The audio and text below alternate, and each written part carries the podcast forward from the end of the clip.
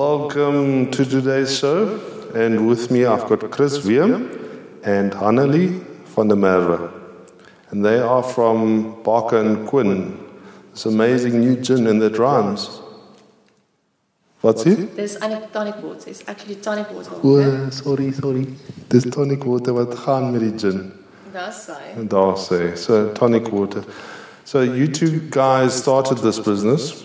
Um, when was it? I met you about a year ago, honey. Yes, uh, basically a year ago. We bottled for the first time on the 27th of August 2016. Daar. But uh, obviously, they, there went a lot of uh, work into it prior to bottling date. So it, it was an idea that Whose idea? it was my idea. Okay, just for the record. which I which I got coincidentally Chris was with me when I got this idea. Okay. So that's also something that and that's because you work together. yes, we work together in our day jobs. And uh, we Have you were still got your day job? near. I, I actually just just left my day job end Okay. of uh, end of August. And nou so I'm now I'm now out there out there on my own. En en nou sukkel Chris op sy eie. Yes, now met Chris maar daar with the corks. He Well, Honey's just told the whole story. Now, you know everything about Barker and Quinn. But yeah, it, it started a year ago, and I think that um, it's everything, everything that's happened uh, since I think August last year was magical for us. Um, we didn't realize that this thing would go the route it went because we envisioned something completely different for Barker and Quinn, but it just took off. It's got his own life. It got its own life. The river just took its own course. Yeah. And um, the amount of people that, that we've met in this past 12 months and the kind of people, it's all wonderful. It's Yeah. great people. The industry, it's a whole different in- industry for us. And um, I reckon there's a whole lot of good things lying ahead. I mean, we didn't expect the, the, the, the business to diversify. At the moment, we're diversifying our business, and because of Hannelie's chemistry background, people are busy phoning Two Green Lemons, which is the holding company for Barker and Quinn, to develop them products. And we didn't expect that at all. And um, it, if we're going to develop something for someone, we want to do the high end, not just any synthetic product. Mm-hmm. Okay. Let's not Something- let's not jump. Yeah, Let's start at the I, I, I beginning. actually want to take you back to the mm. beginning because Yeah, now you, you've got an interesting story, yeah. You've, eh? you've actually heard um, where we are now. We are a fully operational business, Yeah. Mm-hmm. but it, it all started. It was humble beginnings. It was a thought. It was a mere idea, idea that sat with me on my chest every single day for A year. months, Yeah, a three months, uh, almost four months. So since November 2015 Mm. until um, about February in 2017, 16, no, 2015 to 16, I was Yeah. sitting with this idea, telling um, Chris and my other friends that somebody must make a proper tonic water because we don't have any local um, high-end, uh, your natural type of tonic waters Okay. like we, we found in, in, in Europe. Um, and mainly actually from a, a, a consumer point of view, I just wanted to be able to buy one. And you experienced And, that uh, because you traveled. Uh, where did you say to To Portugal? Portugal, yeah. Had Because that's where you get your corks. Yes. Okay. yes. You both work for a cork company. Cork supplies. Cork supplies. Okay. Yes, yes. So, so in this uh, cork visits to Portugal, we experienced You that. came across some gin in it. Listen here, everywhere you entertain people, it's a trolley here and it's a menu there, and you have selection. Trolleys of gin. Trolleys, they pull to Listen, your table. listen, guys. Yeah, You have yeah. to serve your tro- Trolleys full of gin. trolleys full of gin. Okay. Anyway, so you've got so many options, and it was not only for gin. It So the to the trolley's tonic got as well. gin on it and tonic. Yes. But only the one tonic.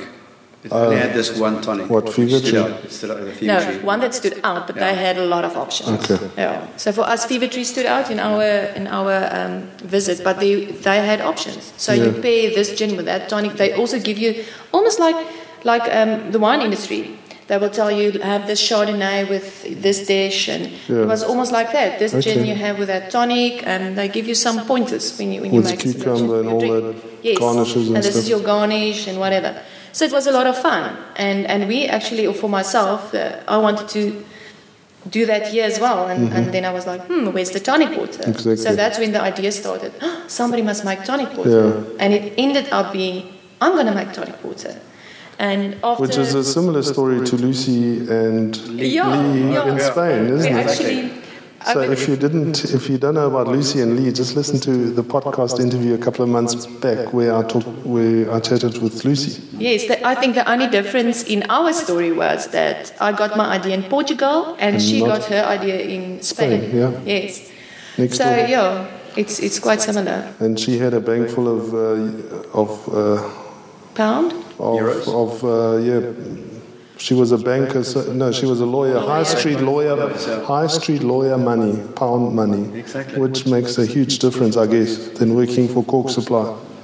Totally. So um, from that point of view, um, the money, uh, our startup money came from our own pockets. Uh-huh. So um, annuity that I've uh, accumulated over my seven years with Cork Supply got paid out, and uh, that's Went my straight part to splashing into this designer. pocket Quinn designer bill because our um, obviously our label design is so beautiful. It's by Homan Small in Stellenbosch. And, um, and that comes with um, A price tag. with a price tag. So So- tell us about that name. Houman Small. Yeah. Houman Small Designers is two designers that's been doing wine labels in our industry for 30 years, 25 30 years. 30 years. Yes. Okay.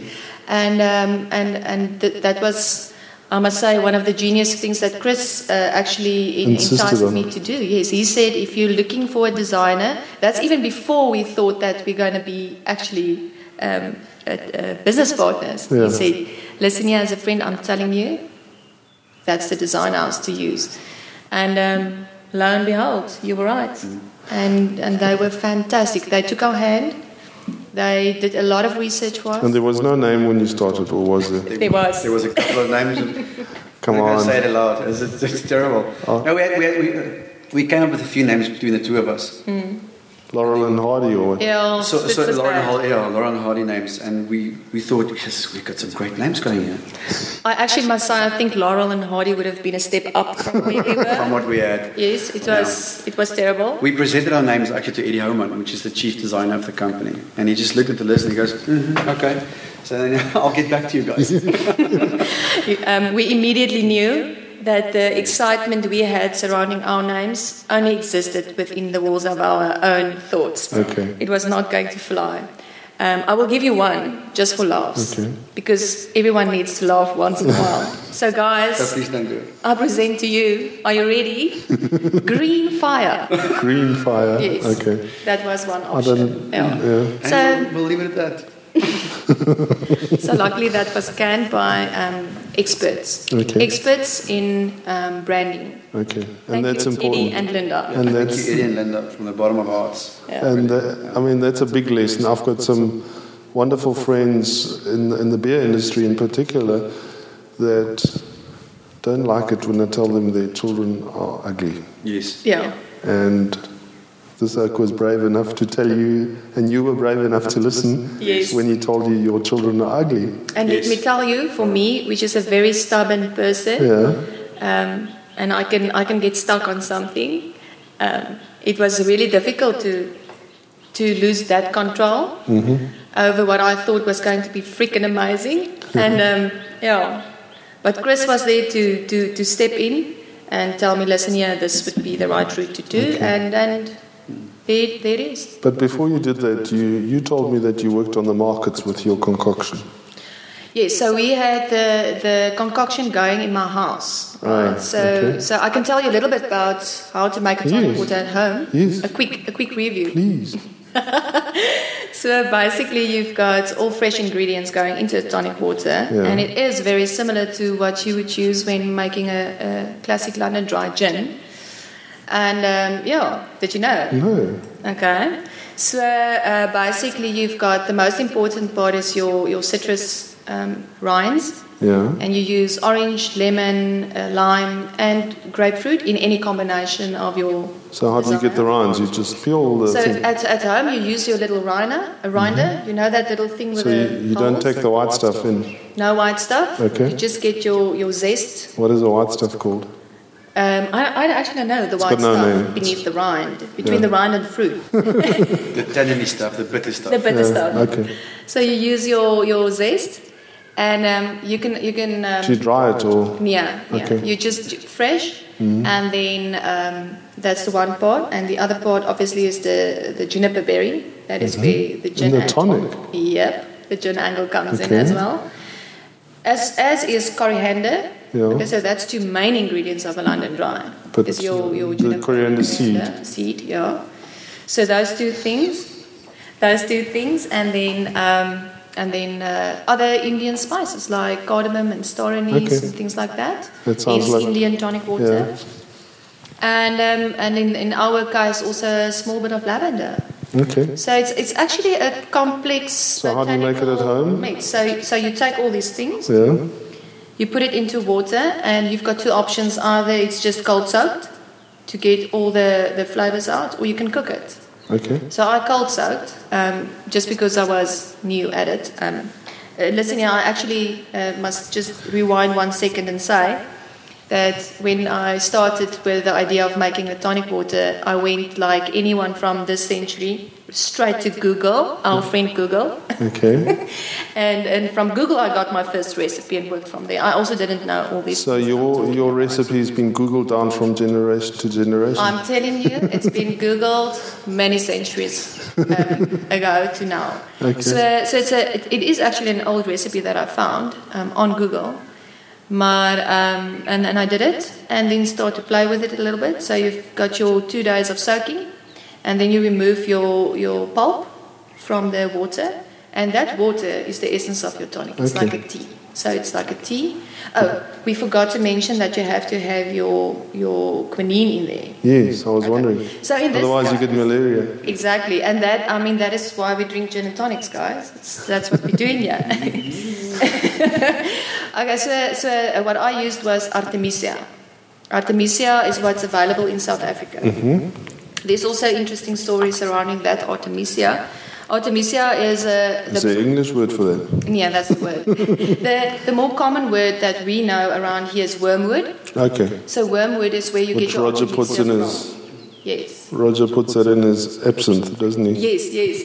as well as here at your Uh, uh, distillery, 031, oh, yes. yeah, everyone. Yeah, yeah. They also also use that. 013, right? Oh, three. right. 031. Oh, through one, yeah. Okay, guys. It's our 031. Anyways, um, so um, the wormwood. I was actually googling for for getting some cinchona bark, and and I um, found this webpage for South African cinchona bark, and it was only there was only when I opened the page on Google a number. So I found this number, and a guy picks up, and he says he's from Onderus Rivier, which is very close to where I- I'm working in Stellenbosch at that time. So he's very close, and I'm uh, and he says, listen here, cinchona bark, um, as as you would know, is in South America and the Congo. But here we've got wormwood with the Artemisia, which is similar, that's more available. And guess what? He has got Artemisia in stock. He'll bring it to me. So he brought me a little bag of Artemisia, uh, which is just, it looks like a, the bark was pulled off from a, a green tree, tree a greenish, smallish tree. Crazy. And that was the bulk that went into the mixture. And I made a couple of those and I put it in Growl's bo- bottles and use um, uh, just a bottle of water and a soda stream machine to get gas into it. And, and, and, and, it, and it was giving it to friends and everyone tasted it and, and small markets around Stellenbosch Yeah. to show them this is a local product. And, and Was it clear or cloudy? near it's cloudy. It's a, it's a greenish, brownish. If it's, after a few days brown because it oxidizes quickly Okay. more fast than you can imagine. Obviously. And what's it like with gin? It was fantastic. It, it Mm. tasted good. It, it was more. uh, I'll let Chris tell you how it tasted. He's got his own opinion. I think it was more cordially than it was sort of tonicky. Yeah. It's like Um, he said it was like lemonade. It was a bit, it was a bit like a cordial lemonade, but it, it was a start uh, to, to this whole process. And it's actually the part that I would say it, it, it, it got the mind going and it got the idea to go into a proper um, tonic development setup going. So it was definitely necessary. Okay. Um, it's one of those things that you cannot move past because if you don't know how something is made, Yeah. then you cannot be part of a process. We, we have a few people on our road which like a sort of po- pointed us in the direction. When she finished the product, I said, listen, okay, this is awesome. Why don't we go to Peter Godkins from Asara Wine? Mm-hmm. He's got this great gin collection. He's a traveler, he's a chef. He knows everything about everything. Mm. He'll give us an opinion. Mm. So we sat down with him and Joseph, his head barman, which is a fantastic guy as well. He's worked out the whole GNT menu at, um, at Zanzibar, at Asara. Which has the biggest collection of 203 gin. gins on the shelf. Yeah. And then they sat down, we, we tasted a lot of gin and tonics, and we tasted some other tonics as well. And Honey's tonic came up, and Peter it and said, Yeah, well, it's, it's a start. But if you guys are serious about this, go out and make a proper tonic.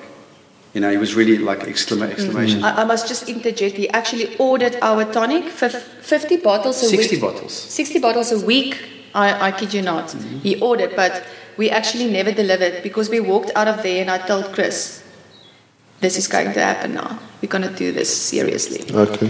Okay, but so, So he ordered the, the homemade one. Pete, Pete Godkins from Asara, Yeah, he said, he listen that. here, he believes in local stuff. Mm. And I mean, that is As local as it goes. And you can't get more local Yeah. than that. Except And, uh, his gins are not local. Most of them are smuggled in. imported stuff. but in any case, and he's like, he's looking for local produce. Yeah. Yes, and he'll take 60 bottles a week or Okay. something like that. I mean, I was actually sitting there thinking, how am I going to produce this in my kitchen every week? Oh my heart, this is a problem. but in any case, so so the first thought from there, So, yeah, Pete helped you with other people? Yeah, yeah, but we will get to them Will one, you? one at a time. I think as we as the story progresses. Yeah. So Lots of great people on the road. Yeah, great people. And and listen here, that is what made this happen is, mm. is all the people. But we'll get to each of them as we go along. Yeah. So the second step was. So also Peter is probably the. I mean, it is it is the biggest collection of gin in the country. So I think we should punt it and say they should go and listeners should all absolutely, absolutely. absolutely pop in at Asara, at Zanzibar if they're in the area. And we where is this at the bottom of Africa somewhere? Yeah, it is uh, very close to Stellenbosch, just outside Stellenbosch. Oh, I thought it Next was- to Neethlingshof, I would say would be a Yeah, good. it's a Sara Boutique Hotel. Okay. And if they get to Zanzibar, just ask for Joseph or Thierry. They're the gin and tonic guys. And they know everything about it. They know everything about all the gins, from Monkey 47 all the way down to the South African arts and stuff. Yeah, and it's a beautiful view, great food. I mean, you Mm. cannot go wrong by visiting Asara. Michael Olivier said he'll take me there. Asara. Yes, there we go. Yeah. Another person Another that was person really was nice to us is Michael Olivier from the start. He immediately saw the product and asked where it's from, and he wrote a little piece for us on it, and all those He kind also of wrote a little piece on my beer book. How Does I? nice, you eh? see? He's a That's- nice guy. He's very nice. circle. Full circle. so uh, yeah, so from from Pete we walked out of there, and uh, I mean, as I said, I told Chris this is going to happen now. This is this is this is for real. And this is what what's the timeline? Yeah, but now you know what? Now you think, at first, all I need to do is I have to scale up Yeah. this little production. So From a bucket, the- brewing in a bucket like all my now we're. Mm-hmm. going to get a wine tank at a friend. Um, we were actually talking to a very good friend of ours, Rob. Um, Rob, is, he owns the farm Haute Espoir in the last little Oh. corner of Franschhoek. I know Rob. Yes, and he's also doing some beers and stuff, and they've got a nice tasting tasting room there as well going. I, I know. Can I tell you a Yeah, story? yeah. So Rob, you like you say, he was doing beer, and I was doing my research for my book. So I arrived, and the gate opened. You know, the gate is always closed. There's no way. I don't think there's a button, but it was open. So I drove in, and I parked, and this massive oak came out. Says, "What are you doing on my yard?" I nearly, I nearly ran. That's That's, Rob. That's Rob. He looks the size of an elephant. Yeah. Hence the gentle giant wine. And his, and his brewery was called Ndlovu, so, which means elephant, doesn't it? Yeah, it does. Okay. So, He's, yeah, a, he's, a, so- he's a good soul. yeah. Yeah, so we, we He didn't beat me him. up. Yeah, did it. and he can. He, he, will be able to. He's a, Yeah. he's a huge individual. But as big as he, he is, his heart is ever so small. He's a very, very nice guy. Any case, so, so we spoke to him um, one day about scaling up, using a tank there. He's got facilities. Listen here, we're all happy. Then I'm starting to do research on where can I get all these rinds because now I need kilograms. Kilograms of rinds, kilograms Not of from fruit and veg. I mean, this is yeah. this is going to be rough. Okay. Anyway, so halfway through these thoughts, I sort of in my heart got to a point of this is maybe too big for a person or two persons. Uh, This is a thing for like a company, right? Like a family. like, like this is this is quite huge and and in the back of my mind i was going is it really going to to be doable you know? And i promise you the next day i walk into a friend that i've been a colleague type no not in the company i work with but in the wine industry. And she told me she's moving to a product development company and she's starting in two weeks time. And i'm like oh and what products are you developing? No um, sweets and cool drinks. And I'm like, like tonic water maybe. And she said, of course. And I said, okay, so I'll give you the Monday to put your plot pot, uh, um, pot plant down, and I'll see you on Tuesday at 8 o'clock. How's that? You give her what? Um, I'll give her some time to Uh, put down a to plant. okay. Set and settle office. in, Yeah. settle Yeah, in. settle so the. Monday she can settle in. On the Tuesday, I'll be her first client. Yeah. And she's like, "You serious?" And I said, "I'm serious." And I told Chris, "Listen here, I found this lady, and um, they've done amazing products, and that is available in Cape Town as well. One of the products that they've been part of is Force ISTF, for instance. And um, yeah, and it, it just started there. We went with our recipe, and they helped us to create it into something that's So repeatable. the, the kitchen recipe into Into a full scale commercial recipe. Okay. So you, you retain the essence of your thoughts Mm. and what you wanted it to be, and then they help you to develop it into something that's commercially viable, repeatable, etc. Mm-hmm. Okay. Scalable, most importantly, scalable, and, and that can be produced in short time frames. Sounds much easier than starting a brewery. Totally, totally. so um, they helped us, and it entailed a lot of tasting over and over again until you got the right combination and you, benchmarking, benchmarking against the products that's now available in our market, um, and uh, till we found the correct blend. And I mean, the, the experience from your, from your background from the wine industry, did, did that help you, or was it the, the kitchen, Absolutely. cooking in the kitchen that helped you? or- Yeah, yeah, yeah. Yeah, so my background is um, wine uh, science or oenology. Okay. And I, I did a lot of uh, uh, postgraduate studies. I did a PhD in winemaking. Okay. And um, that chemistry and microbiological background and all the wine tasting that you can just imagine I have done over the years all culminated into that one point of um, oh, an aha moment. so I was sitting there and feeling really com- confident to do what I need to do. Okay. But that's also a place where Chris came in because over the years he's been in the wine industry for 23 years and he's also a, a very avid taster um, of food and wine, as we all are. And, um, and I mean, that was a very good uh, uh, Background yeah, or skill set. A benchmark, yeah. a benchmark. To check what we're doing. Yeah, to make sure that, that, that we are happy with, with what we've got. And um, yeah, so that was the commercial start of Barker and Quinn was with that friend of mine. And the name of the friend and the company is the only secret that we keep. Take it to the grave. Yes. Yeah. She knows. And you know we're talking about you now. we love you to bits. You're the best. Thank you very much. Anyway, so you have to Anyway. have one You have to one secret. good secret. Okay. Now Yeah. our intellectual property is right there. In, in that one person. in that one person, and we trust her and her company with that. Anyway, so uh, yeah, that was the commercial start, and then you have to bottle. Okay, before you But just, to, uh, just one more thing. We, we didn't want to go just any tonic. It had to be natural.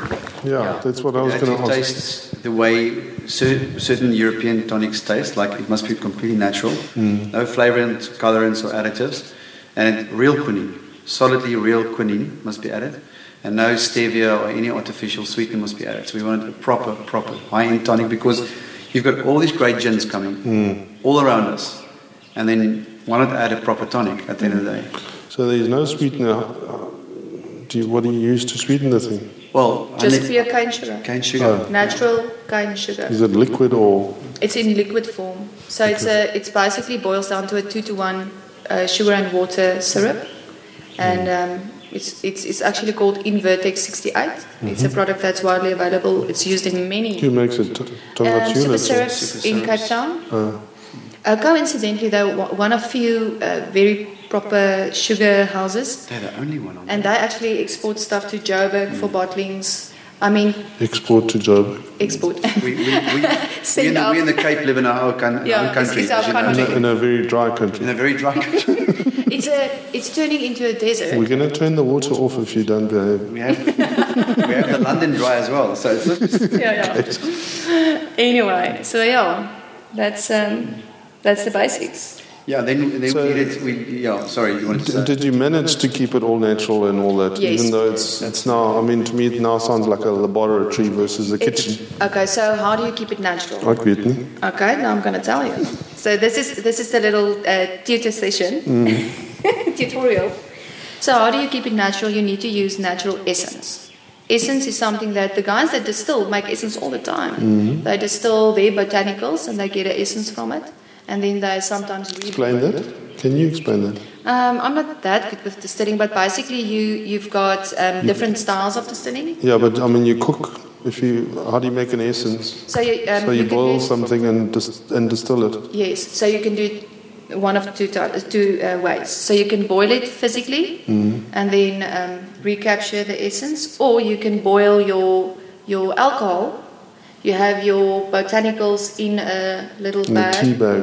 Yes, um, where the vape it just vaporizes through it, and then you get an, an essence as well. Okay. So there's different ways to retain it, and, And that's what how those doctors also do. What are those doctors called?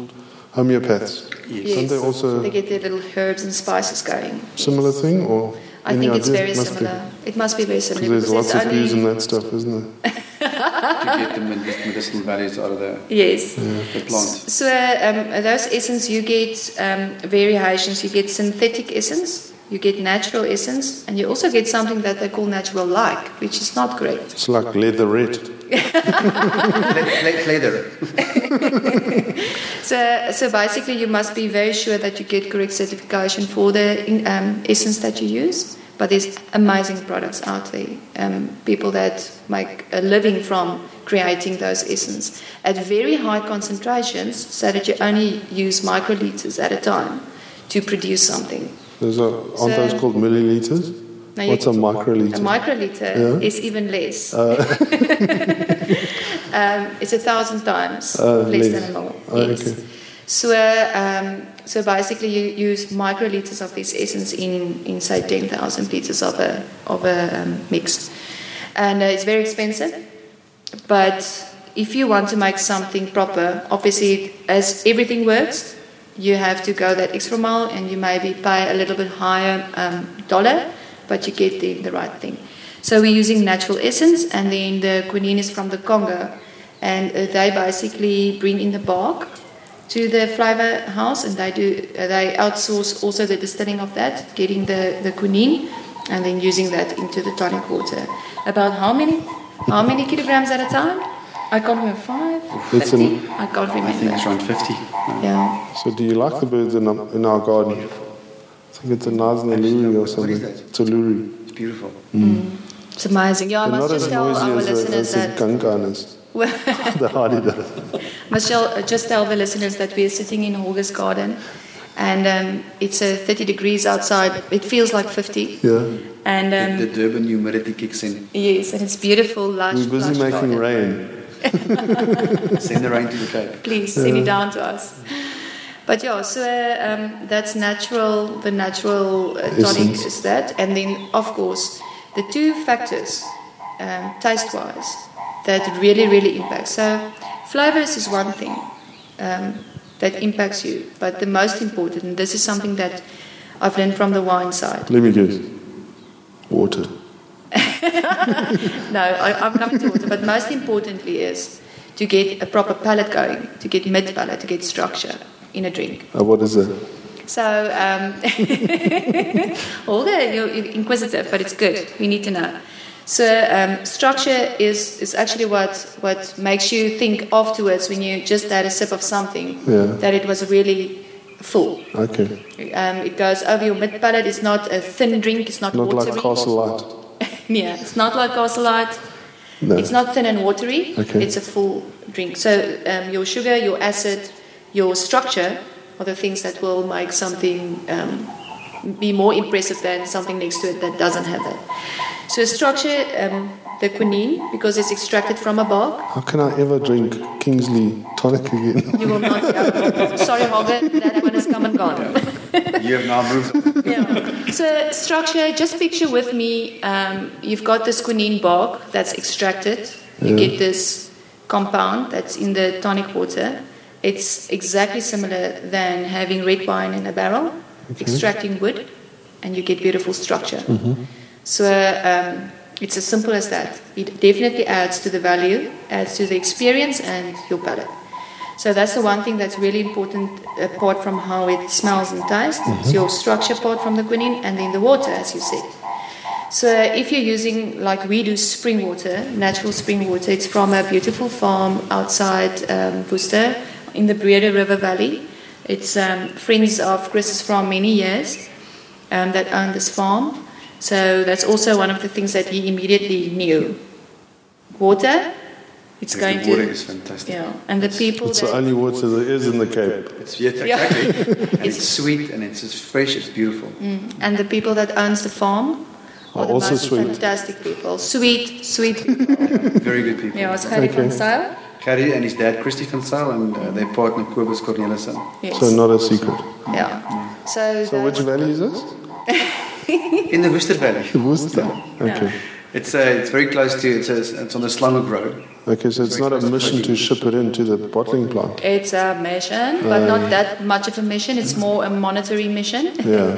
because it costs us a lot of money. So the, does the dairy truck go in with milk and come out with water? Imagine that would have saved a lot of cost Yeah. because now we're paying for the empty truck driving there. But in any case, so you need a sterilized truck. Remember, you are yeah you are going to get your water. Um, the one partner that he's talking about, his name is Kobus Cornelissen, and he is also um, the part owner of Bevertech. Bevertech, and they are they specializes um, on the one part of their business in filter material Filtration. and filtration systems. And um, they have installed a filtration sh- filtration system on this farm, and it's filtered uh, sterile when Just we get the water. Yes, and then and also for other bottled water products that they do on the farm, they've got a little bottling plant there as well. Very good quality water. So it's filtered um, uh, completely sterile, which is 0.32 micrometers, if you want to know that. and um, and then it's it's shipped from there uh, in a sterile truck. So the uh, the truck is also tested. You have to do micro tests on the truck and make sure that it is clean. And it's pumped into the truck. It's driven to the bottling line, and then also the tank is, is cleaned prior to entering the water into the tank. Um, they use a steam process to, to sterilize, and then and then that's a start. Then you add your your compound mix into the water, and you add your sugar level because we've got two products: the Indian tonic, which has got 7.8 grams per liter sugar, and then the low cal one that's got about three three, three grams per liter. But you're not using that uh, S word. What's the S word? Stevia. Stevia? It's still, it's still Sugar. completely natural. Yeah, we just drop we the sugar. drop the sugar levels on it. Yeah. And, uh, and Because the guys at the bottle store always ask me, we heard tonic has got so much water, in, I mean, so much sugar in it. So they must take the blue one. It, is, it is true. Yeah. It is true. Like for instance, a, a, a Schweppes tonic that we all grew up with, and that's probably still the main tonic in the world um, from a, a commercial side. Um, and I've got about ten teaspoons of sugar in a in a can. Ooh. Can you imagine that? Can you imagine that I we actually can't. all drink it? and we do. Anyways, so um, in a in a So how many spoons have you got? Equivalent. So it's basically about three. Oh, yeah. in the blue one or the yellow one? in the yellow one. And Oh, can I tell you what is what is um, very interesting that I found or learned? Mm-hmm. It's not only about that sugar; Other- it's also about the salts. Oh. So that's where the spring water also comes in. Is you've got less salts, okay. and salt and sugar combined together is also not good for your health. So the spring water is a double is a double barrel addition. Mm-hmm. Um, it's it's got very very little sh- um, salt in it. Yeah, I don't think I don't think Barker and Quinn would have been where it was is today if it wasn't for the water. I mean, the water plays a huge part in If this you product. think- It's just a completely, it's a great drink on its own. You don't have to add anything to it. Just add ice or something, but it, it drinks very well. It's 85% water. Exactly. So uh, you, why don't you use the best water when you make it? Yeah. So it makes sense. We would have a, we would have had a different drink should we have used municipal water from the bottom line straight into the the compound and the, sh- and the You would have syrup. had to filter different, and- different product. Yeah. Yeah. Even if you think about, um, say for instance, the, the chlorine in your water, the chlorine level, and the impact that chlorine can have on smell and taste. Just think about that quickly. So if you bottle with that, um, without a thought, then you must be prepared that your compound that you're going to put into your water um, probably is going to have slightly different formulation to mask that or, or be ready to handle that. It can change the, the drink because it's 85% water. And I think that was part of our, of our business decision is to go, we want to supply the market with a, a product that goes hand in hand with all the great gins out there. So you have this great gin and add the tonic and see, for, yourse- see for yourself how it, what it tastes like. Taste the difference out there. Go and do your own tasting. You should do, do a tonic tasting. Yeah? I mean, just All the tonics next to each other. Mm. We, we've done it blind, mm. and then you, you always pick out um, the, the ones that's synthetic. You can pick it out as Okay. it's, it's, it's less favorable. But When we all grew up on synthetic, so It's, it's interesting, but when you taste the other ones, you immediately say, listen here, this is not on the level of that. You can actually depict it. It's amazing. you feel happier. when it's not synthetic. But listen here, uh, quickly on that subject, I think um, we, we are focusing now on Barker and Quinn today and, Yeah. and on the fact that Barker and Quinn is a natural tonic. Yeah, But the, the, the fact is with that less sugar. Yeah, we, we supply a market that wants choices. Hmm. So, in, in us saying that Barker and Quinn is X, Y, and Z, it's not saying that the guy next to us is not doing um, a proper thing. He's just doing a different thing. And there's, uh, apart from the, the, the tasting elements and the structure and things that you bring in with your, your tonic water, there's also the, the cost. Um, uh, what you're willing to pay for a tonic water factors in, availability factors in.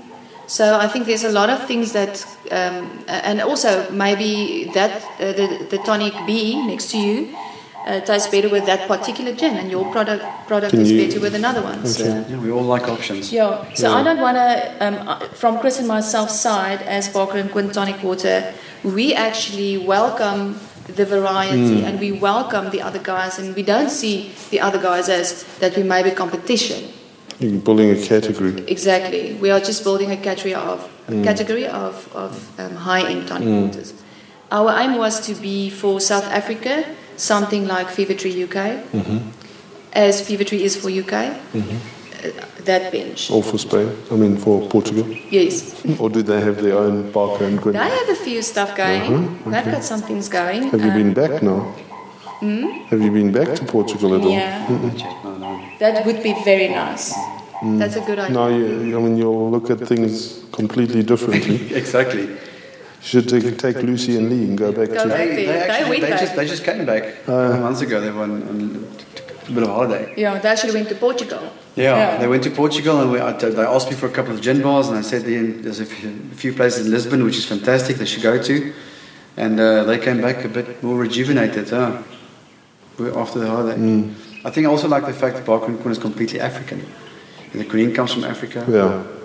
We are from Africa. This whole thing is about the continental product that we want to, you know, sort of push and say, look, Africa is stunning. Africa started gin and tonics, didn't it? Listen, here we started everything. Let's face it. Our whole label is built around sort of KZN, if you haven't I noticed. Yeah, that, that's a very good story to tell. Tell I me mean, the the whole story. yeah. It's uh, the your your your plants and everything that grows here on our label is on the front. You've got your your um, your Zulu sitting on the front of the the bottle, overlooking. Uh, All the tropical lands- plants tropical surrounding plants. You've got your hibiscus is growing. You've got your monkeys in the banana tree. You have got butterflies flying. You've got your You've got your boat in the harbour. Obviously, what with with with, uh, with Tail Mountain in the back, but I mean, it's and part this of the bird whole. that just uh, sang out there Glory. is also on It's the also on label. there, yeah. and the story of John Ross traveling in, in, in Durban at that, in the 1820s. Mm, Maybe we should quickly, I'll, I'll quickly tell a little bit about that. Yeah. That's a very interesting story. So, in, in, in the search for the label and the name, um, one of the things that the designers came across was in the time frame of gin and tonics, one of the special things that happened in South Africa was that this Englishman, uh, English sailor called John Ross. Explorer. And you guys will know this because this is part of Durban uh, history. For us, it's brand new. Okay, so bear with me. so he landed here in in in uh, I want to say Durban, but I might be wrong.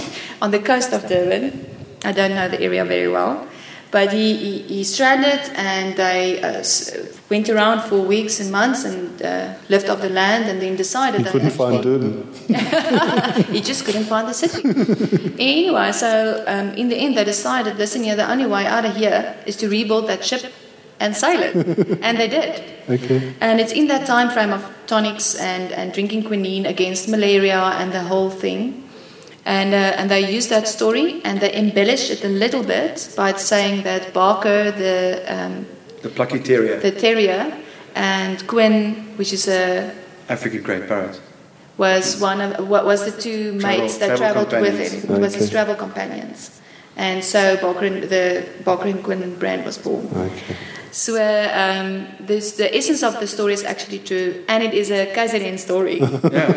and um, yeah, And here we are. and here we are. Okay. So it was fun for us to arrive here uh, yesterday, and we saw all the tropical leaves everywhere. And in Cape Town, when you want to steal, um, when when we do like ex- uh, um, activations and markets and stuff, then you always want to have some of the delicious monsters and and the strelitzia leaves and um, uh, uh, banana leaves. And in Cape Town, listen here, you have to crawl around in, in gardens of people you don't know in the middle of the night.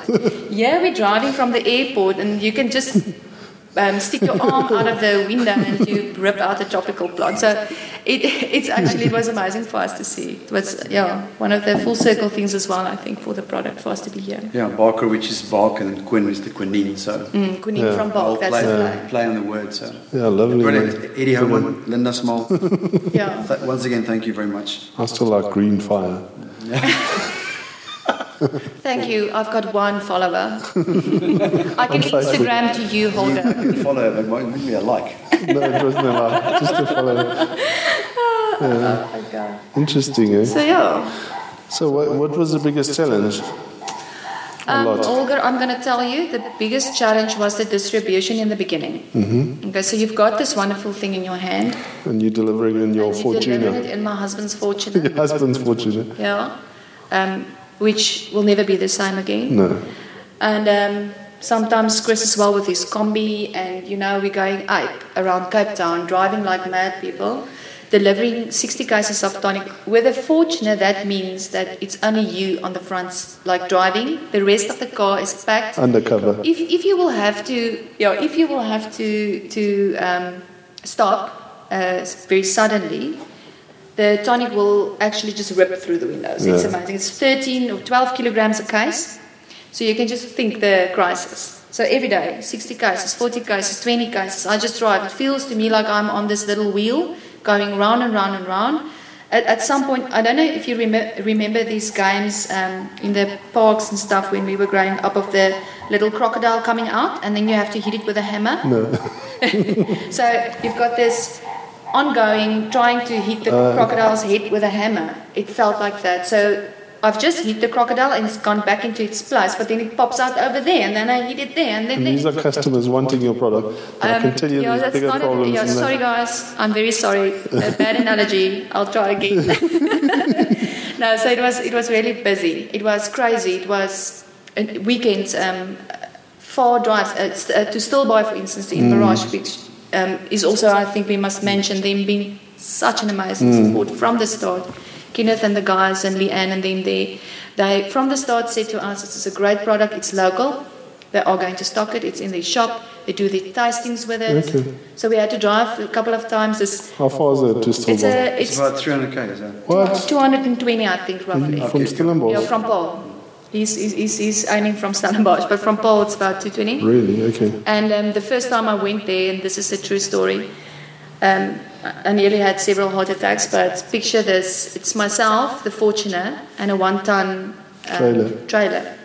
On the one ton trailer, I've got 140 cases of tonic water. It's to the full to the top, and I'm driving to Stilbaai to deliver to Kenneth and then this tonic water. It's the 23rd of December.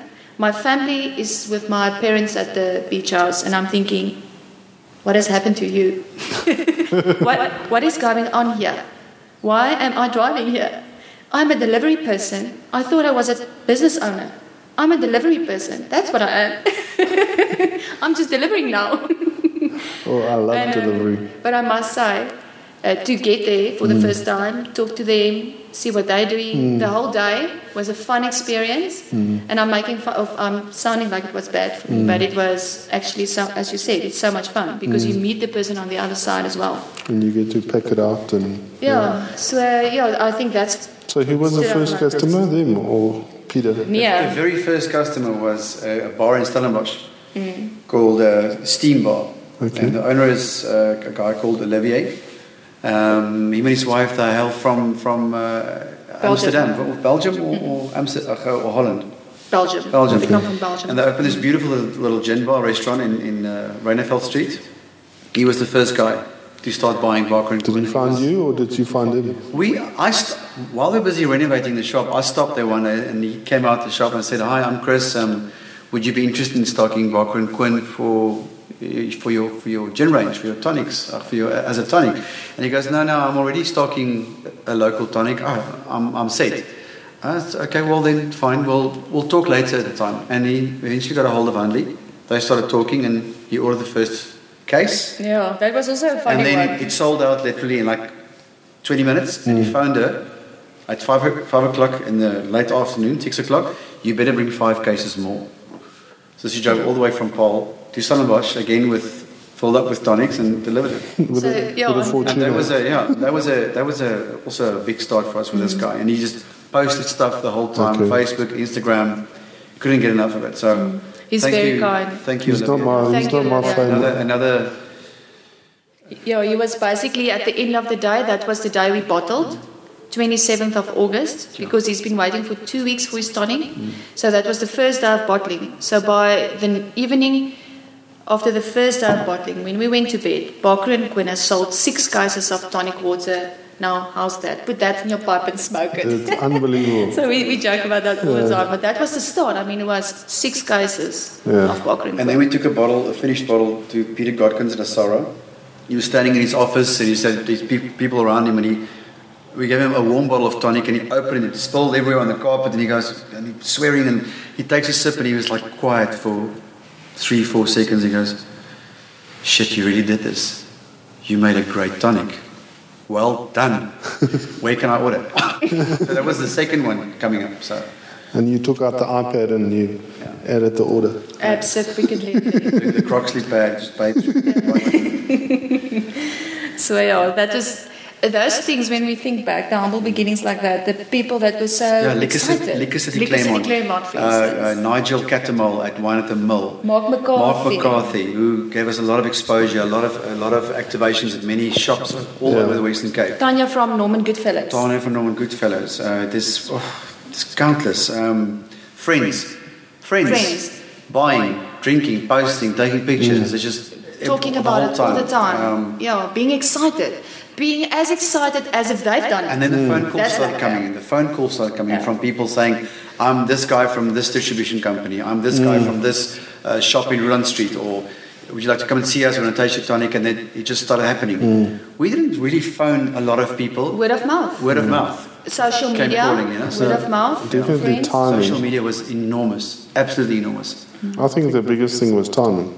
Yeah. Timing was also good, yeah. I mean, it's. Uh, I mean that you couldn't couldn't have launched at a at a better time when there was so much excitement and. Yes. I mean, it's like being the third or fourth gi- gin, I guess, when when uh, the people like Tony from uh, Liquor City Liquor City Claremont Claremont, yeah. are looking for new gins and they, Yeah. they're phoning around. Um, I mean, you can't now launch a gin and expect somebody to phone you, but if you're number three or four or five and it's starting, the movement is starting, then I think it's exciting. I think we've heard somewhere, someone told us some time ago there's about 15 people flying per week to Johannesburg to go and learn how to distill a gin. You know, so I think the classes are fully booked. fully booked. So Yeah. people are carrying on with this, but it's, it's not that easy. It's not that easy. It's, it's expensive to start a mm. gin. It's expensive to go out and get a bottle label, the mm. cork that goes with it, and then you have to bottle it. Then you have to go stack it. You have mm. to go merchandise, distribution. You have to find a rep. You have to find someone who can help you with activations. It's not that easy. And all of a sudden you have to sudden, give stock away. and all of a sudden, the shelves are full. They're not. Absolutely. Absolutely. They're not waiting for new gin. The only one that's waiting is me. I'm still putting up my hand. I want more gin. Yeah. But like like we said, it was only the two local tonics in South Yeah. Africa that's really, uh, you know, at the moment, f- sort of filling shelves. And Yeah. with different categories, Some- not Yeah. competitors. Actually, and it's also with uh, the expiry dates are quite, quite long. It's a year. Yeah. So we've both got products on the shelf that's that you can u- use with Very little risk. 12 months, Yeah. uh, which is very important. Yeah, I'm, I'm really surprised there hasn't been more. I mean, I've seen some small cans pop on uh, with kind of uh, fruit and veg, kind of not look, you know, the where, how do I say this nicely? I mean, fruit and veg tends to attract brands that Yes. really look like uh, twelve ninety nine for two. It's maybe still not a bargain. You know what I'm saying? It's, it's a different, like Annie said, it's a completely different market segment that we went for. Yeah. We just we, we wanted the best possible tonic that we could make, Hmm. the best possible product, and it's a high-end product. and We love it. It drinks really well. And you- People are And you're really proud of it. totally extremely proud of it. You know, it's a it's something proper. It's, Yeah. So tell me about the funding. I mean, how do you how do you bootstrap something like this? I mean, you're lucky you had the demand, um, which lucky or not lucky. I mean, at the same time as you were working on this project, I was helping old Johannes with his project, which has also exploded. Yeah. And I mean, I sort of heard, Yeah, yeah. saw their their what's, growing what's going on pains there. and Yeah. So uh, on that side, Olga, I think if you are in a situation where you've got massive capital backup, nee, it's cheating. the whole, yeah, definitely. The whole um, process would work differently because Yeah. you will not have to immerse yourself into the mm. process because you will not need yourself to be the driver, the accountant, mm. The order taker, the Everything. everything. Um, if you don't, like in our case where we used our private money, it is only Chris and myself in this company still. So it's still privately owned by us. And um, you have to be very, very um, conservative regarding your, your growth. Um, how you're going to grow it. So there's, there, there's points where we actually we want to go talk to a certain group of people that or a certain group of uh, uh, Financiers. no, no shops that that can uh, stock the tonic. But then you realize, okay, no, we have to wait one more cycle for that baby because as you sell this batch, you your profit goes into growing f- to make a bigger batch, and then your profit goes into growing a bigger batch. So the whole time you you actually rinsing and repeating your money all the time to grow. And it grows a little bit at a So you time. grow slower. Mm. So if we want to really go crazy with growth, definitely we are going to have to look into a capital type of backup. Mm. But I think we are really happy with how it's going. Yeah, don't you think that would lose part of its charm? That, that is what we are so afraid of. That's O- why we overexposure. actually yeah overexposure. Overexposure it can, can kill a product with, within weeks. Mm. So And I mean, it, it's easy to, to go and you put the product down via big distributors everywhere, but then it mm. stands on a shelf. It doesn't mean it's sold. Mm. So I think we're much more interested in, in, in being in, connected with a good market that mm. gives feedback, that personally, enjoys it. personally involved. Yeah. Yeah. So I think we're happy with how it's rolled out. As you said earlier, we use this analogy of the river that's running. We use it all the time because that's how it's been from the start. From the idea to where we are today, it has just formed a natural um, river running towards something big and it will get there by itself. It will get there. It will go to the sea eventually. And, um, and we're just um, We, we, one thing channeling it. One thing we didn't, one thing we didn't notice actually when uh, with the design of the tonic, Eddie put on the cap, on the red cap at the top, he said B and Q finest mixers. We didn't notice that until later, and we realized actually we're a mixer company, so we're not going to stop with this. This hmm. whole thing is growing. We've got a third one coming out very soon, a third tonic, and then after that we've we've added more products, which is hmm. in the development stage.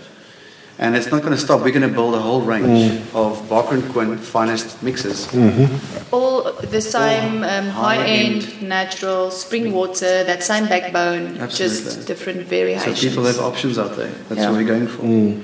We can give you a sneak peek. Yeah, before you do that, I mean, I think um, if you're an accountant, and I mean, I started with a with a partner. We I started a liquor company, and we started when in a completely different market. When the caramel vodka was very exciting, we started um, tequila flavored tequila stuff, and we had top twelve flavors, and we went to the nightclubs, and they all tasted them, and by accident, the bubblegum was the big hit, and we were the first one to launch a bubblegum tequila, and it just it, it grew like like yours exponentially, and we couldn't. I mean, I was shipping stuff to Volcom and Upington, I'd never even been there, and I say to my partner, these sort of things happen by accident. I mean, the timing is everything. I launched Bavaria Light a couple of years before that, and we had the same exponential growth. We sold much more Bavaria Light in KZN than Bavaria could sell in the rest of the country. But it was a whole lot of timing that caused that, and it's it's impossible to take that as a recipe and repeat it. Mm-hmm. And that's just as a lesson, s- same as our bubblegum. I couldn't, I mean, I still go into the trade and I see some of our caramel vodka on the shelf. I don't admit that we sold it to them.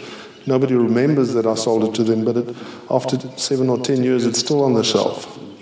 And we thought, oh, we got this one right, we can also make that. And it, it just doesn't, the recipes, w- w- yeah, sometimes things come together and sometimes They don't. They don't. You have to be very mindful. Um, You have to sort of stick to what you do in that mold. Exactly. And not, yeah. Very too much. yeah. And fortunately, we had a manufacturer who could make nine liters a case of, of, of spirits at a time. That's how, how specialized he was. So we didn't have to buy a pallet of green apple tequila, you know. But if, they, if somebody wanted it, we could sell them 12 bottles. But imagine having ordered like your quantities of 30 or how many liters do you make at a time? I mean, 20,000. 20,000 liters of green apple tequila. I mean, we, it would still be somewhere. Selling somewhere in the shop. Yeah, Oh my God, yes. yeah. So maybe, I mean, yeah, it's, it's, it'll be interesting to talk in a year's time Yeah, and to what has see happened then? what has happened. Yes. Um, We, we are uh, completely prepared and not prepared Mm. for what's going to happen over the next year. I think that our preparation is to basically just to be open. Mm. Um, I think the moment that you think you've got you've got it down, you fall off. Mm. so we accept that we we are not um, massive business people. We accept that. We embrace it. And um, this is a journey. We are going to learn. We have made mistakes already. That uh, tell us about this. some of the mistakes, school fees, your school fees. Um, ach, a lot of things that we did, uh, things that you do before something actually happens. So you think something is going to happen, and then you do things. Yeah. You give out money uh, surrounding things, and then and then you realize later on um, it's not necessary. It was not necessary at all because it was going that direction, not this. So um, this that's the one thing I think so far that stands out to me is it's, it uh, it only happens when it happened. You- That's when it happens. You get nervous when you see all the stock standing there after the bottling. So now you're thinking we have to get this out. Yeah. You have to get this somewhere. Someone has to start buying this and stocking it. It must be on the shelf somewhere so people can see it so they know. So you do things or you Yeah. prepare for certain things and pressure and you want to go get it and you make stupid decisions. But that's part of the learning, learning curve of this whole thing.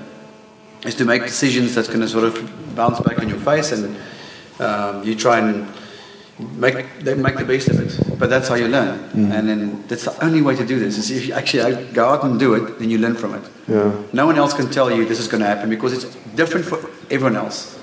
You know, so we, we paid a couple of school fees along Yeah, the way. totally. Yeah. I think um, uh, my neighbor once uh, told me in the beginning uh, two, two of the things that, and he's a very good businessman, um, two of the things that he has given us, I think, as a present from his side was number one, um, he, he told us at the beginning that what is the risk involved. So he explained to me the risk was just sitting with the stock and having to sell it at the mm. same price that you made it. So it's not a big risk. Don't stress. Mm. Go catch your dream. Mm-hmm. So that was a, a, a good thing. And then the other thing he said, and we've seen this every single day.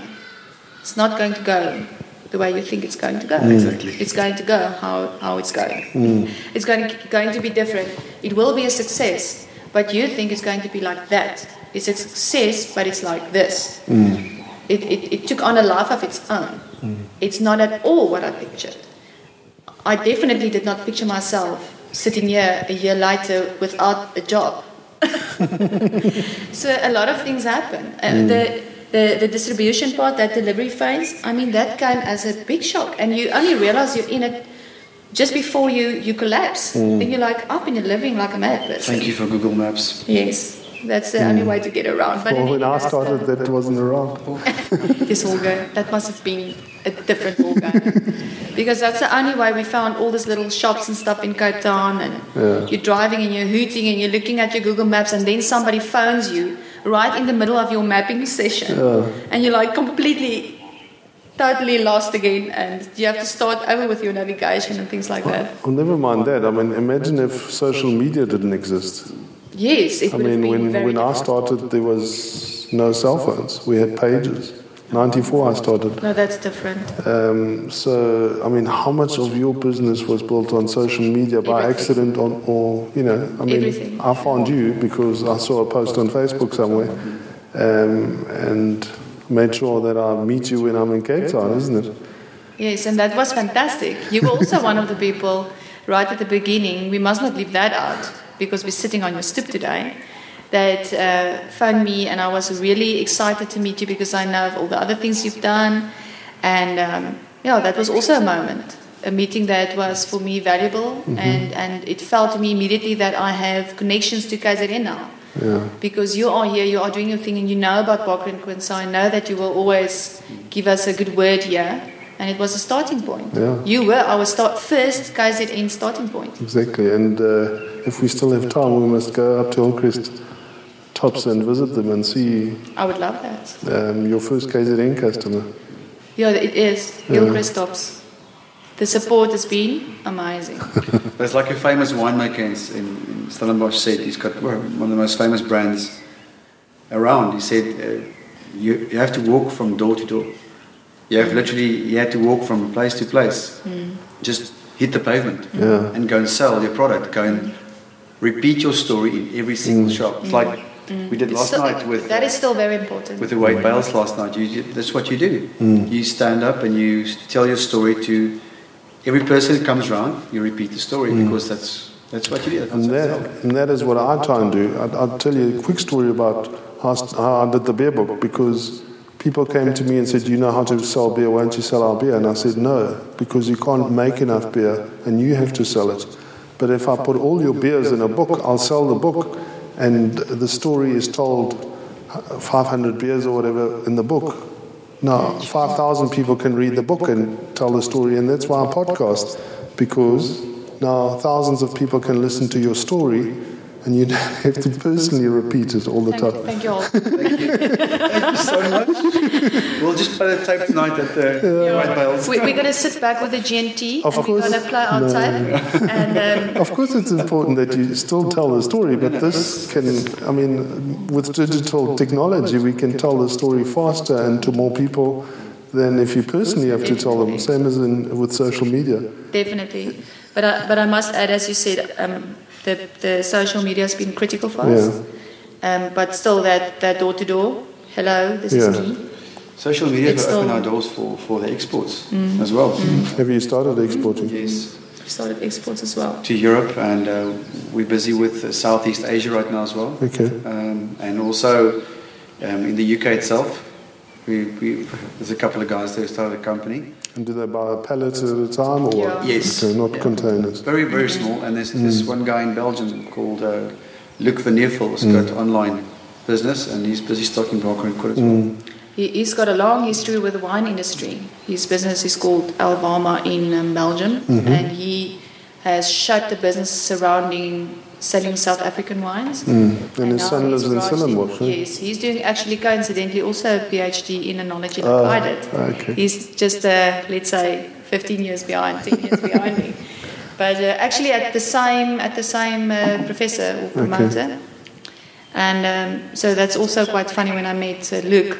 Yeah. He told me that. I was like, okay, this is also a little bit of a full circle here. Yeah, so um, very nice people, and, and he's been a, a promoter of South African produce, and now has uh, shifted or added, not shifted, added gin and tonics Tonic, to yeah. his to his story. And now he's got his own gin, eh? Yeah, Yeah. Coincidentally, also a very nice gin. Yeah, Have you had it? I have, yeah. He was, uh, Sebastian was at the Fitch and Leedes thing. Oh, What's yes, it called? The Gin and Tonic Festival. Um, and we, we obviously stock his gin at Hillcrest when uh, he's got stock. What a beautiful, beautiful design that is. That bottle. It is It's beautiful. beautiful name. Yeah, just doesn't fit in my pocket. It looks like it should fit in my back pocket. Yeah, that's that's a that's a big problem. Uh, But yeah, that's also one of the the nice nice gins that, that Yeah. you can have. I think the variety we have in South Africa is amazing. The variety, the shapes of the bottles, the content, the tastes, the closures, the labels, it's fantastic. It's just- it's a whole wide range of, of, of products. There's one guy that, um, and without knocking him, I think he lives uh, in Dubai, and he's come out with a gin in South Africa, and his bottle is completely, to me, such a disappointment because it's a standard off the rack bottle, and it just doesn't do um, justice to, I guess, the, the, the liquid inside. You can't, you can't use a Consol bottle. Consol, are you listening? You can't sell a gin in a Consol bottle. You cannot, I agree. a 701, I think it's called. Ach nee. The lelijkste yeah, that's that was probably a costing decision. Um, when you're starting a product, maybe Oh, is yours in a Consol bottle? Yeah, definitely. it, it is not. Um, uh, but it is in a standard bottle, ours as well. Of course, but I think a- for tonic water It's it's, okay. okay. um, it is in a standard bottle from Nampak at this point, Mm. um, and uh, but we are working on a on a new mold for ourselves, um, or at least it's going to be ours for for the first six months of the existence of this It's mold. also a great story. Yeah, that's also a very cool story. Tell us. So yeah, basically we we we wanted the 200 ml bottle, obviously, Because it's called the perfect pour, the 200 ml bottle. all over the world. You cannot find a 200 ml bottle in South Africa Oh. anyway. That's It's not- why we have not the in a, not in a screw cap, not in a uh, um, uh, what do you call it, a Crown. crown cap whatsoever. So, Consol phoned us and said, "Listen, you guys, you guys are doing the tonic, right?" And he said, "Yes, we, we do." And the lady said, "Why don't you use a Consol bottle?" bottle? And I said, "But you don't have a bottle for us. You have nothing in stock. You only have these larger bottles." And she said, "Well, then we'll have to rectify that." And then she made a meeting with her and her two of her, of her colleagues. We mm-hmm. sat down and they said they want to design a bottle for Barker and Quinn. Mm-hmm. And I just, this, this is not happening. This is not true, mm-hmm. right? This is like, Not from where's the cameras? consoles. Where's the cameras? And they are busy designing a bottle for us. And they're calling us an anchor client. This so is- we're extremely excited about the next six months. Okay. Yes, the bottle will be available in Jan. in Jan, Feb, and uh, they in the testing phase right now, making sure that our fantastic bottling guy, Len Symington at Paarl Bottling, which is another euro now in our book, Yes. is busy just testing the, the, the pressure of the bottle, make sure everything is correct with the, with the bars that is going to go into the bottle, and we'll have a fantastic 200 ml by the beginning of next year. And uh, we're not going to phase out our 275 immediately. It's just going to take its own path again. We're just going to leave it and see what happens to it. Okay. Very, very exciting. And that's exciting for, for the on trade, I guess. Yes. on trade yes. as well, and also uh, for exports. The first question we get is, is the 200 ml bottle? Really? Right now we say no, sorry, it's not. But that'll open a lot more doors regarding Okay. exporting. Definitely. Because once again, Fever Tree, which is a fantastic company, uh, Yeah. started this whole perfect pour business, and uh, hats off to them. So 200 ml on con is what the people want. So um, yeah, the whole of Europe, all the ones, even back when we were in Portugal, that was the going Okay. size of the tonic. Yes. So in South Africa, we're just not used to it yet. Um, I'm, all I'm the used to cans two liters. Two liters. Yeah, all the big ones. all the cans are 200 ml um, to fit in with that perfect pour. Oh, the cans, yeah. That's yes. right. But Are they smaller than the bottles? No, the, bo- Yeah. the bottle, it's, uh, the only bottle that's available is, is our competition, Mm-hmm. which is also a can and a glass bottle. But they, I think they paid for their mold. Okay, The but, but is it 200 mils? Yeah, 200 mils. Oh, yes. Yeah. So that's the only bottle, and they own it, so we, we, we Mm. Could can't use use it. that. So we looked into i- importing a bottle, like all the gin guys um, Mm. do, and um, and that would have added two rands to the cost of our operation. Which would have Um, made things a little bit tricky. You can just think It sounds, but if you add all the markups, it's a hell of a lot. it is crazy. But crazy. of the, I mean, two rand in the bottle store doesn't mean much, but on those on the because stock. everybody adds their, their percentages on that. So, and, and canning is, does uh, Paarl Bottling do canning? Yeah. No, but thank you, thank you for that. I don't think we're going to do canning. Yeah. We want to stay exclusive with this last bottle. It's, uh, I think, with the new mold coming up, You don't need it's to. wonderful. Yeah. And, and we're not going to take away the 275. We No. must just mention that. It's, It's if it phases stay. out, it phases out, but we're going to uh, maintain that or, um, because um, the off consumption loves it. Um, the little bit more mileage. The 275 ml fills two drinks. Mm. We've had a couple of Spars asking us if we're going to bring out a liter bottle, and stuff like that. It's, You know, I, I'm a bargain hunter, and I seriously, I always look in the Spars what tonics they keep, and they don't. I think there's a mafia thing. They only stock Schweppes. They never ever stop stock any of the other Interesting, eh? uh, tonic waters. Just keep an eye open. I mean, I, I remember Checkers used to stock Kui, and I, th- I don't know if they still make it. But there's never any tonic water in the Spars. It's weird, yeah, I, I think uh, one of the things that I that I picked up as well. Um, in Any beginning- budget stuff, I mean. Yeah, but we, we had a friend of ours uh, who's also very big, big on social media, it's a, a girl called Nicolette Waterford. She did some posts for us on Facebook, and her followers are like massive, and it just bloomed. And uh, she introduced us to a guy that uh, does all the, the purchasing for the, the Sun Group, uh, Miguel Chan. And uh, I know that they only use exclusively Schweppes in all their fridges, the liter bottles and the cans and everything. So it's difficult for anyone. If you say you use the like you said the mafia, it's difficult for anyone to enter into a group like that with an alternative tonic product or a Coca-Cola product or a ginger ale or anything. It's it's uh, it's Coke. Oh, but, but I mean, Spar's got their own brand. Why don't they make a tonic? They've got a two litre or whatever, ever. Just make a tonic. You know? We will make the tonic for you, Spar. You can come and consult us as long as you can bottle it. We will, we will make your mix for you. Absolutely. Yeah. But yeah, um, I think I think that um, the the larger bottles is, is something that we've been talking about for quite some time to maybe bring in. Um, but yeah, And- first All in 200 time, yeah. What do you think of the gin and tonic or the craft gin and tonic thing on tap? on tap? Mm, I know you're not involved now, but Yeah, I mean, I've had um, guys tell me that they put cans of tonic water and uh, in a draft in a keg, and, Keg, and, yeah. and that's why it's Big is craft. big, yeah. craft gin and tonic, or do they just phone Mr. Kingsley and put the cheapest tonic in? Can you taste the difference? Yes, you will be able to taste the difference, definitely if you know your stuff. Yeah. But um, the average public drinker will probably not worry as long as it tastes sort of like a gin and Yeah. tonic, they'll be happy. I know two different types of products out there that I've personally, personally tasted, and the one way is using the cans. Um, they actually really do that. I've seen Mm. Yeah. things like 200 cans and Into a keg. That goes into a mix, into a cake, and with um, gin. And the gin that they buy is usually from a larger distiller. Uh, like for instance, I don't, maybe I should not Oudemorgen or call something. Or you know the big distillers where you can buy spirits for a good price, and then they make a mix. If you really want to be a true craft gin and tonic in a cake, um, you can do that, but then you must take your But you'll be Musgrave completely out, outpriced. or your yeah you must take your musgrave or your hope or In Varrosh. um, or whatever and mix it with say Barker and Quinn into a cake and you're going to be a little bit more expensive and then it's a proper craft gin and Yeah. tonic but you cannot call it craft if it's cans and If it's Gordon's and Schweppes. exactly Yeah. you cannot do that But uh, yeah. It happens. It happens. I'm sure it happens. It, um, I think uh, every, it, it's a lot of times it's the uh, amount of knowledge that the consumer has, consumer has, um, rather than um, anything else.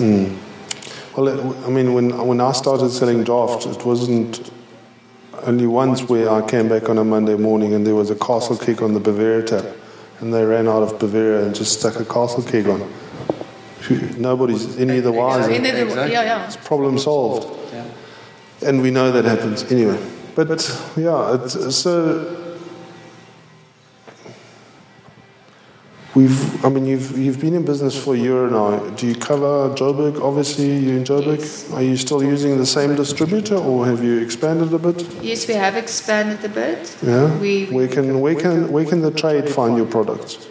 Who do they order it from? Just find the Cape Town number, or yes, you can find myself, and the Cape Town number is um, my number. yeah, yeah. When you phone Barker and Quinn, I will pick up.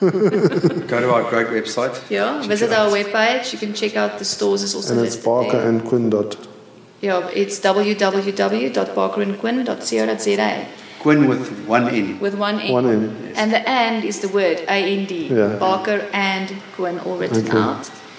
Um, yeah, so there's a lot of information there as well in terms of stores, etc. If you want to know about distributors, Mm-hmm. I can tell you. If you want me to tell you, um, in Cape Town we use Bev Direct for our Ofcon. What do they do? They're based in Paarl, eh? They're also based in Paarl. Um, Keep it in the family. Yeah, keep it in the family. It's a guy called Theo, Yeah. and um, him and his wife they run that company, and it's they do all our Ofcon and get things wherever we need them to go. With their. Fortuner. With their fortune, with a with a slightly bigger fortune, and um, yeah, and, and I think we.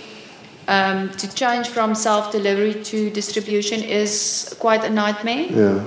Because obviously your distributor wants to get the account information going Yeah. and make sure that everyone checks out and so there's this moment in time when you hold your breath So next time, take a distributor that's already supplying all your customers. So that, absolutely another lesson learned Yeah. but I must say if you picked up the the the um the tonic he picked up the case of tonic and he ran with it Mm. Yeah. he it was And he's not, still running. he's still running doing really well and Okay. um, and easy to reach and it's close to my house so Mm. if, if I just quickly want to take out some stock I can quickly go around there and get it it makes a lot of sense. and he covers the Western Cape for you. Yes. yes yes Okay. And for on trade, it's uh, um, District District. in Cape Town.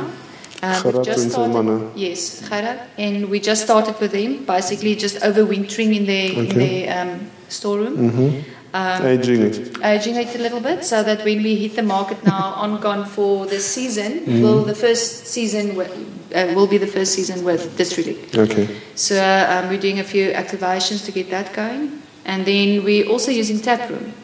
Okay. Um, Taproom is recently, Mm-hmm. um, not in Cape Town, but in Johannesburg.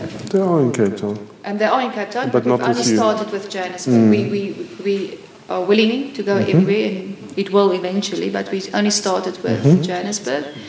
And then um, Liquor on the Run in Johannesburg is also a young company, a couple of young Mm-hmm. guys. They do a few gins as well. They do a few gins as well, Mm-hmm. and um, they're building their company.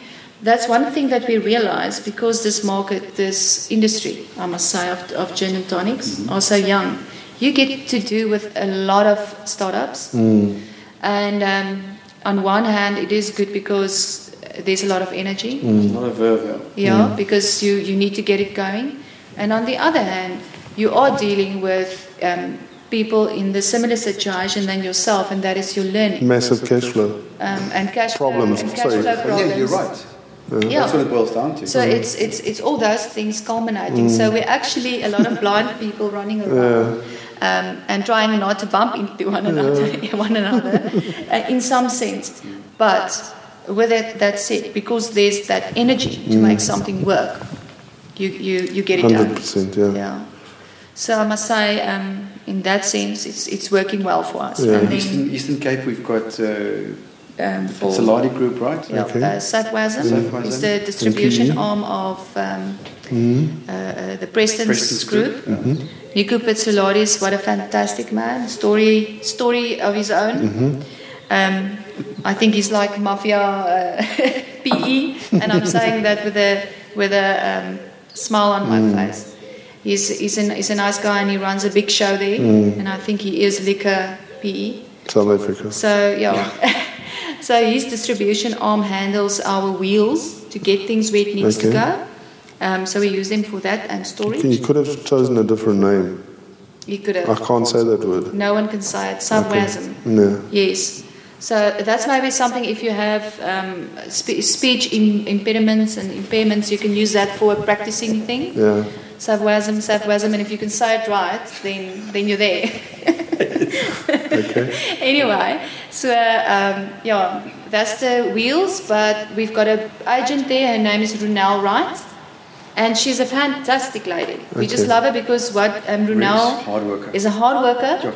She gets into her vehicle. She's also a mother with a young child. She gets into her vehicle. She's she a goes wine person? She was a wine girl, um, doing a lot of activations for the wine industry over the years. And um, she's And- been driving to Cape Town. She will collect stocks. She will do anything. And we can back someone like that. She's amazing.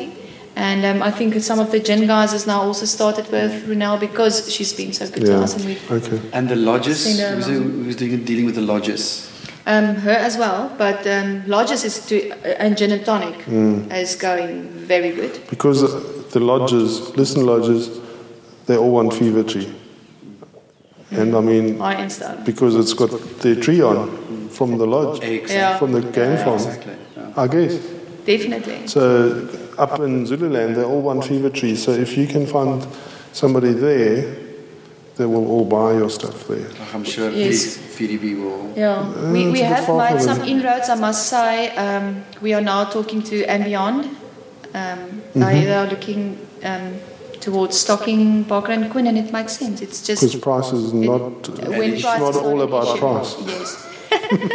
and then, It's and actually, then- it's actually about, about getting the stock there. Yeah. That's the big thing. And we obviously we're dreaming about about a lot of things like um, places like Londolozi and Singita. It would be Mm. Of course. fantastic in Singita. I mean, it just goes Yeah. hand in hand with what they're doing there. And, and do you deal with um, wine on the wine on wheels in Nelspruit or not? No, actually, uh, a good friend of mine is going there next week. He's Okay. uh, Eddie Smith from Vriesenhof Wines. He's the GM. And he phoned me this morning saying, Listen, I'm going to Nelspruit next week. What's your situation there? Mm. And I said, I, I don't think there's anything going on for Barker and Quinn. Yeah. In Nelspruit, he said, Don't worry. I'll talk to a couple of people and try and set you up Mm. in the Nelspruit area. So thanks, Eddie. Start market. Yeah. Cool. He's, uh, he's, he's, really built, he's really built out the Vriesenhof brand Fantastic over the last 15 years. Hats off to the guy. Mm, so yeah, I think a lot of things happening for the future. Um, things we've got our eye on, dreams, hopes, and um, things we we we can only dream of. I, I Yeah. want to say it's not that you that you think you sh- it's owed to you. You have to have it, but I mean, there's a lot of beautiful things out there that we dream about, and if we are are lucky enough that our dreams come true, wow, Mm. amazing. You're not entitled to anything in life. You have No. to go get it. Go get it. Yeah. And that's, I think, an important message for us South Africans. We're not entitled to a double cab 4x4, even if we. If, Yeah. that, if that's your dream, if, that's what you want. No, but. I think people think, assume that, you know, everybody's entitled to that. We're not. No, we have to work for it. You have to go work for it. But I think, in, in closing, there's never been a better time to launch, uh, and, for example, a gin. Never in the last 25 years that I've been in the industry could you launch a proper brand like we've seen with Inverroche and Musgrave and the likes. And I'm excited to see that there's a real opportunity to launch a tonic brand, which you've done successfully. After one year, we've seen it all around, and I, I I really congratulate you. Well done, and Thank you. Bye, donkey. and I hope that uh, a lot of people hear about it, and uh, yeah, we'll taste it tonight at the at the The Wade Bales Wade Whiskey Bells and and whiskey, gin. And now with gin. fair, yeah. Sounds very dodgy for Point Road affairs, and, It's at the, it's at, it's at the, cha- the, cha- At the chairman, The yeah. chairman, It's yeah. and nobody from Durban's ever heard of the chairman. Yes. it's a great That's a wonderful venue. Yeah. Okay, thanks for taking the time to visit us. No, Thanks thank for you for having us. having us. And, uh, if I can say something in Yeah. closing as well, Yeah. may I? Of course. I would like to thank everyone that's been supporting us from the bottom of my heart. And also everyone that is still going to taste the Barker and Quinn, Yeah. be enlightened. um, all of you guys out, of, out there, it's because of people around us that Barker and Quinn is going to be a Yeah. success. And we thank you for that. Cheers. Thank you. Lekker. Nice talking.